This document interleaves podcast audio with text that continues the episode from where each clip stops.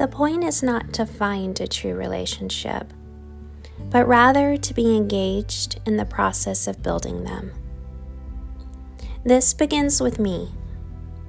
I must choose to learn to connect with myself and wrestle with the hard question Who am I?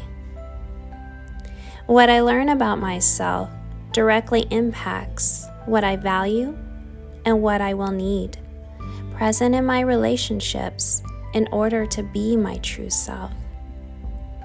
To be known in a relationship is to have our truest thoughts, feelings, needs, and values transparently seen. Often we instead choose to endure the pain of disconnecting from ourselves in order to make our relationships work. Some of us have even learned to survive in a life of isolation. The damage of isolation is a lack of connected relationship, both with self and others.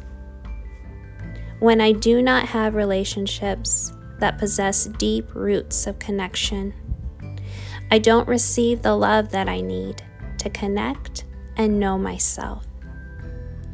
As a result, I might begin to seek connection through unhealthy sources of dependency, such as substances, busyness, overworking, drama, and many other ways.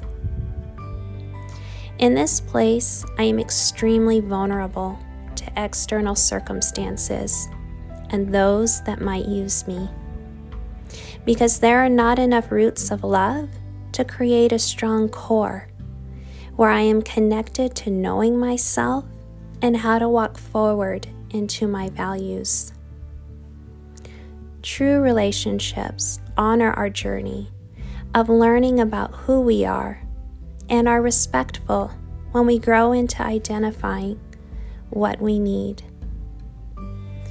The more we experience this connection in a relationship, the stronger our core becomes, and the deeper we are able to press into honest reflection. This helps us to become better aware of how the pain of our past has shaped the way that we show up in our relationships now. As I become more rooted in connection, I experience freedom and healing. Take the next moment to connect in true relationship with yourself.